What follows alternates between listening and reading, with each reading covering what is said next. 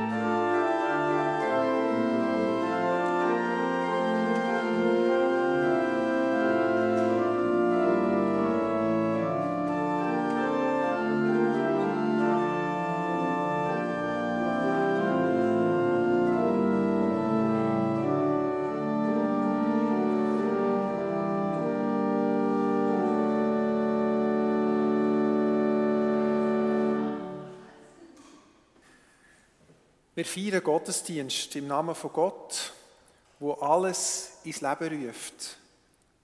Im Namen von Jesus Christus, wo von Gott gerettet worden ist aus dem Tod. Und im Namen vom Heiligen Geist, wo uns die Kraft gibt zur Hoffnung und Vertrauen. Amen. Frohe Ostern wünsche ich Ihnen allen. Wir haben heute Morgen früh schon noch im Dunkeln angefangen, Ostern zu feiern sind den Weg gegangen von der Nacht zum Licht, haben in der Kille Holderbank die neue Osterkerze draussen am Feuer angezündet und in die dunkle Kille eingetragen und dann hat sie angefangen, die Kille auszuleuchten. Da steht sie jetzt schon bereit und wir zünden sie nachher an, zum ersten Mal für das Killenjahr. Wir haben heute Morgen auch Gäste aus der Ukraine gehabt, die mit uns gefeiert haben und das ist mir dann beim Feiern so richtig bewusst wurde, dass der liturgische Weg, der Weg, wo man da geht, vom Dunkel ins Licht, von der Nacht zum neuen Tag, dass das eben nicht einfach eine schöne Feier ist, sondern dass es wirklich auch eine grosse Teufel und eine grosse Bedeutung haben für Menschen, die vielleicht wirklich in der Nacht sind und wo den Weg zum Licht suchen, vermissen und äh, ja, sich danach sehnen dass der neue Tag kommt. Wir haben ihn jetzt hier schon, die Sonne scheint hier, wir haben es schön hier, wir haben die lustigen Hühner und eben die neue Osterkerze. Und wir wollen ja auch fröhlich feiern, Ostern feiern, geniessen und dabei aber auch die nicht vergessen, die immer noch im Dunkeln sind. Ich zünde die neue Osterkerze jetzt an und lade sie dann ein zum Lied, dass wir in die vier eingehen bei der Nummer 488 im Gesangbuch am Morgen früh am Ostertag, Strophen 1 und 2.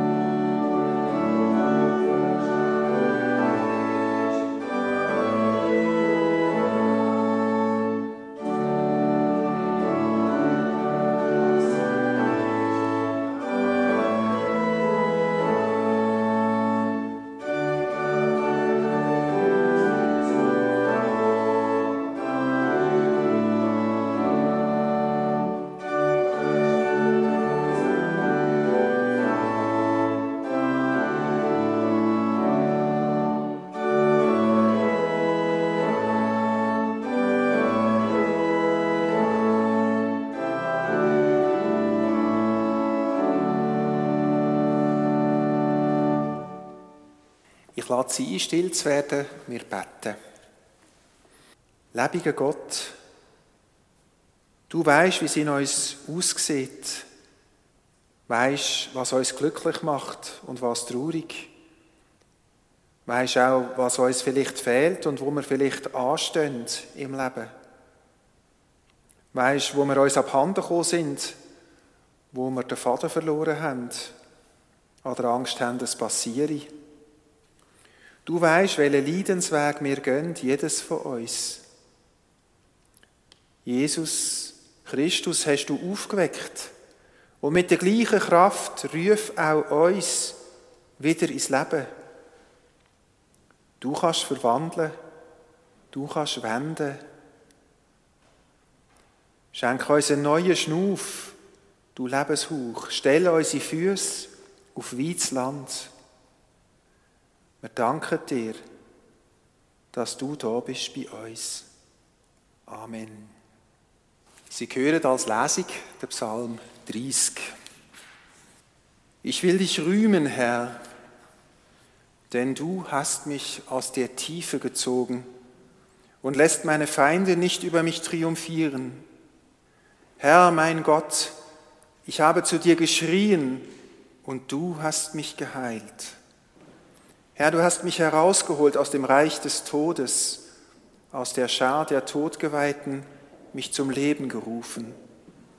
Singt und spielt dem Herrn, ihr seine Frommen, preist seinen heiligen Namen, denn sein Zorn dauert nur einen Augenblick, doch seine Güte ein Leben lang. Wenn man am Abend auch weint, am Morgen herrscht wieder Jubel. Im sicheren Glück dachte ich einst, ich werde niemals wanken. Herr, in deiner Güte stelltest du mich auf den schützenden Berg, doch dann hast du dein Gesicht verborgen. Da bin ich erschrocken. Zu dir, Herr, rief ich um Hilfe. Ich flehte meinen Herrn um Gnade an. Ich sagte, was nützt dir mein Blut, wenn ich begraben bin? Kann der Staub dich preisen? Deine Treue verkünden? Höre mich, Herr, sei mir gnädig. Herr, sei du mein Helfer. Du hast mein Klagen in Tanzen verwandelt, hast mir das Trauergewand ausgezogen und mich mit Freude umgürtet. Darum singt dir mein Herz und will nicht verstummen. Herr mein Gott, ich will dir danken in Ewigkeit.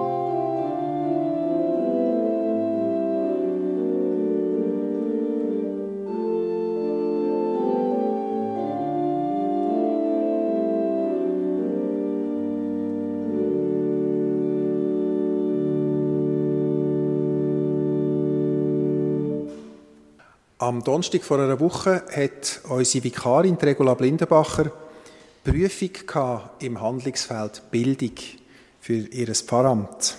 Und sie hat äh, eine Kampfstunde gestaltet zu der Ostergeschichte aus dem Markus-Evangelium. Und die hat mich so beeindruckt. Ich bin natürlich als Praktikumsleiter dort dabei und habe zugeschaut und bin aus dieser Stunde raus mit der Idee für die heutige Predigt. Die Regula hat mit den Konfirmanden also zur, äh, zum Markus-Evangelium geschafft, zu der Geschichte, wo die drei Frauen am Morgen früh, am Sonntag, an das leere Grab gehen und eben ja das nicht wissen, dass das Grab leer ist. Die Jugendlichen haben sich mit der Geschichte müssen auseinandersetzen und dabei vor allem darüber nachdenken, was für Gefühle da im Spiel sind, was für Gefühle sie vielleicht gehabt hätten, wenn sie das erlebt hätten, wo die Frauen dort erlebt haben, wo früh am Sonntagmorgen zum Grab von Jesus gegangen sind. Ich lese Ihnen mal den Text aus dem Markus-Evangelium aus dem 16. Kapitel, noch ohne den Schluss. Und als der Sabbat vergangen war, kauften Maria Magdalena und Maria, die Mutter des Jakobus, und Salome wohlriechende Öle, um hinzugehen und ihn zu salben.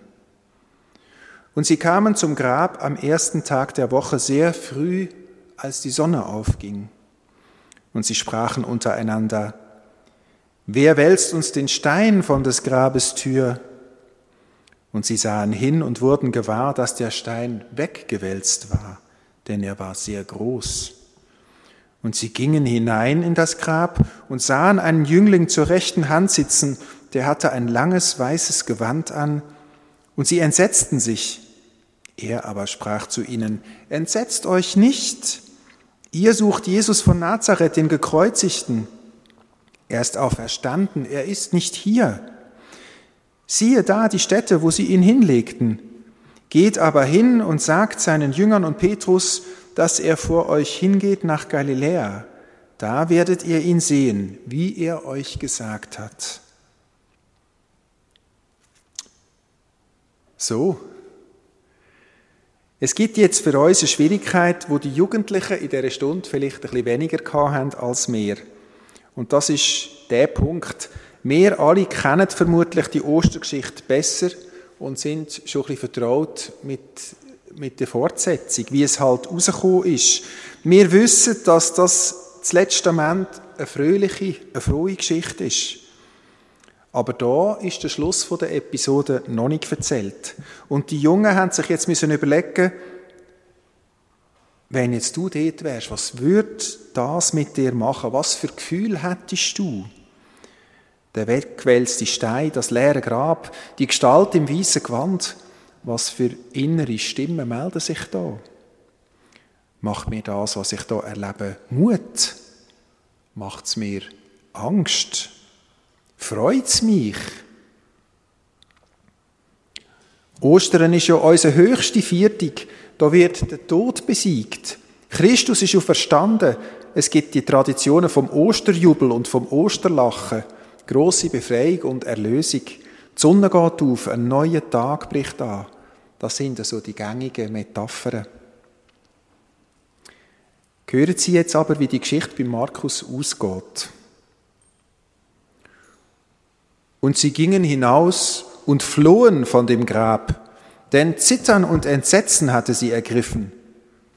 Und sie sagten niemandem etwas, denn sie fürchteten sich. Zittere und Entsetze. Mir ist dort in dieser Stunde auch, wo ich auf den Gesichtern der Jugendlichen gelesen habe, bewusst wurde, dass das, was die Frauen hier am Grab beim ersten Sonnenstrahl am Sonntagmorgen erleben, noch überhaupt nicht das Ostern ist, wo, uns so, wo wir uns so fröhlich und freudig vorstellen, sondern das ist ein riesiger Schreck eher ein gruseliges Ereignis. Bei den Konfirmanden ist es eben in dem Moment dann auch ganz still geworden. Und man hat können spüren, dass sie intuitiv den Schreck haben können nachvollziehen. Sie sind ja auch mit dieser Ostergeschichte nicht so zum Vorhinein so vertraut wie geübte Killengänger. Sie haben die ganze Osterbotschaft inklusive Deutung nicht so fest im Rucksack wie vielleicht manche von uns. Und es ist mir bewusst worden, dass womöglich die Jugendlichen da drin den damaligen Frauen am Grab emotional viel näher gekommen sind als ich selber. Die haben auch noch keine fertige Osterdeutung gehabt, die Frauen. Noch keine Osterroutine mit einer gefestigten Hoffnungsperspektive. Die sind mit drin in einer totalen Konfusion. während ich, der Pfarrer, ja schon sehr vertraut bin mit dem Gesamtkonzept vom ganzen Festbogen. Wissen Sie, was ich meine? Schauen wir uns das einmal näher an. Da müssen wir uns zuerst verdeutlichen, in was für einer Gefühlslage die Frauen an dem Morgen überhaupt gsi sind. Zwei Tage vorher ist der Jesus hingerichtet worden. Die Kreuzigung ist für die junge Bewegung eine totale Katastrophe gewesen. Traurig, verwirrend, ja geradezu vernichtend. Mit dem hat niemand gerechnet. Die meisten haben doch eher erwartet, dass Jesus dann in irgendeiner Form triumphieren würde vielleicht ein neues Friedensreich würde ausrufen oder etwas dergleichen. Aber doch nicht Gefangenschaft, Folter und dann das brutale Ende. Die Anhängerschaft von Jesus, das müssen wir uns klar machen, ist unter Schock gestanden.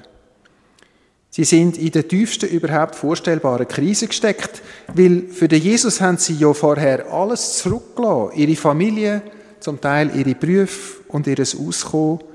Sie haben sich ihm mit Hut und Haar anvertraut und dann ist er tot gewesen. Und jetzt kommen sie in dem Zustand von Schock und tiefster Trauer zum Grab und finden nicht einmal mehr den Leichnam von Jesus. Keine von ihnen hat jetzt gesagt, ah ja klar, ist ja Ostern. Es ist ja du Verstehung, es ist uns ja verheißen worden. Das müssen wir uns an dieser Stelle auch klar machen. Da wird eine schon vorhandene tiefe Verwirrung ersetzt, nicht durch Freude und Klarheit, sondern durch eine andere, tiefe, neue Verwirrung. Kein Wunder sind die Frauen verstört und verängstigt. Und die Gestalt, die dann noch zu ihnen redet, das ist definitiv zu viel für sie. Das alles überfordert sie völlig in dem Moment und sie laufen davon. Die Geschichte, die wir hier lesen, das sogenannte Osterevangelium ist eigentlich noch keine Ostergeschichte. Jedenfalls nicht im Erleben von diesen Frauen, sondern es ist die Fortsetzung von dem Chaos, wo sie seit kurzer Zeit drinstecken. Es ist eine wichtige Beobachtung, dass die eigentlichen Ostererfahrungen, die Begegnungen mit dem auferstandenen Jesus Christus dann erst nachher da und dort an verschiedenen Orten nah dies nah passieren. Es braucht viel länger Zeit, bis sich dann irgendwie ein Bild anfängt zusammensetzen von diesen Ereignissen. Es gibt die Emmaus-Geschichte im Lukas-Evangelium, wo zwei von den Jüngern ja ebenfalls noch völlig in Trauer und Schock von Jerusalem fortlaufen und dann gesellt sich ein Mann zu ihnen und geht mit ihnen ein Stück. Am Abend ist er, so noch, ist er sogar noch mit ihnen zu Nacht und bricht ihnen das Brot. Und erst nachher, wo der Mann schon wieder fort ist, realisieren sie, das muss der Jesus sein. Dass vom Tod bis zur Auferstehung von Christus nach dem Bericht von den Evangelien nicht einmal drei Tage vergehen, das ist das eine. Dass aber das Begreifen von dieser Schar, wo das alles erlebt, allweg viel länger dauert, das ist das andere.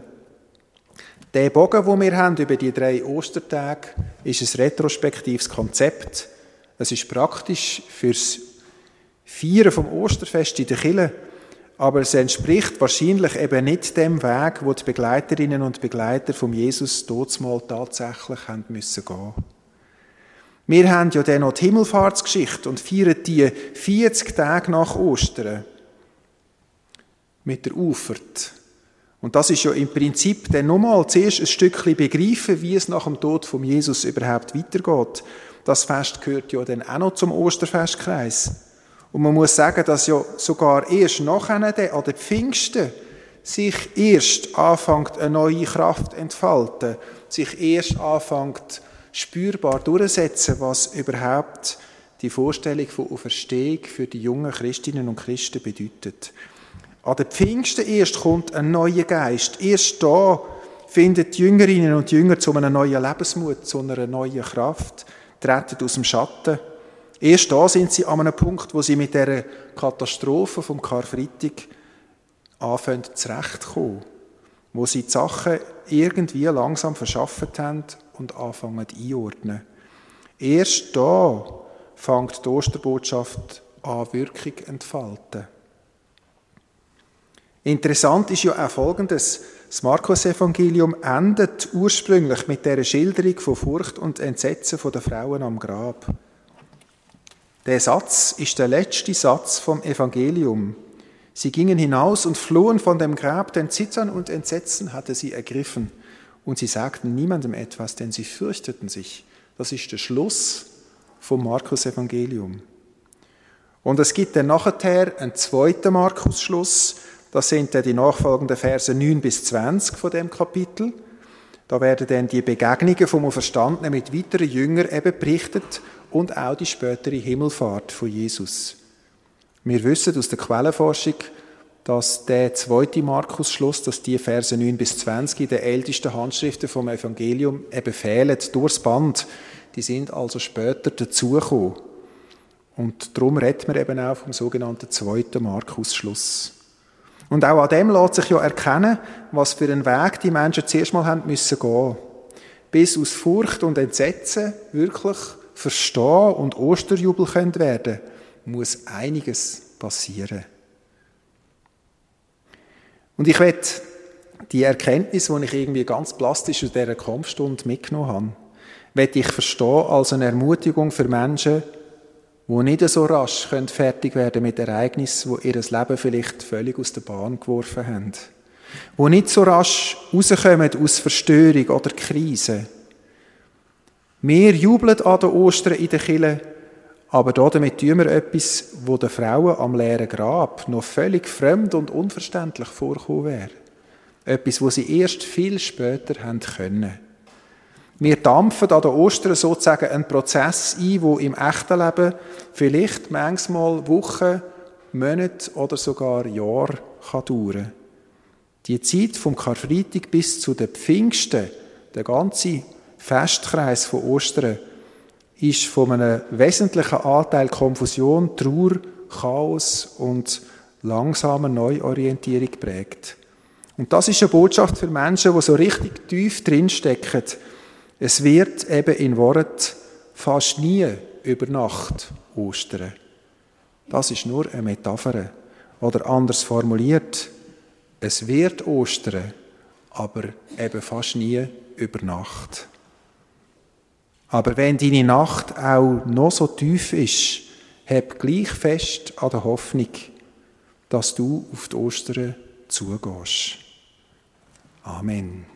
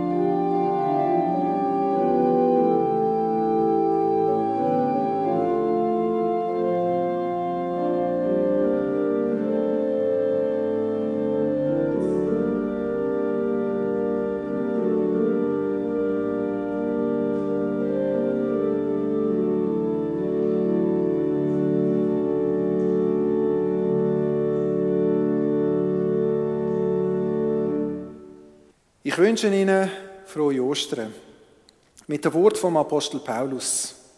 Freut euch im Herrn alle Zeit. Und nochmals sage ich euch, freut euch. Eure Freundlichkeit lasst kund sein allen Menschen. Gott ist nahe. Sorget nichts, sondern in allen Dingen lasst eure Bitten im Gebet und Flehen mit Danksagung vor Gott kund werden. Gott segnet dich und behütet dich. Gott lässt sein Gesicht über dir leuchten und ist dir gnädig. Gott schaut zu dir und schenkt dir Frieden. Amen.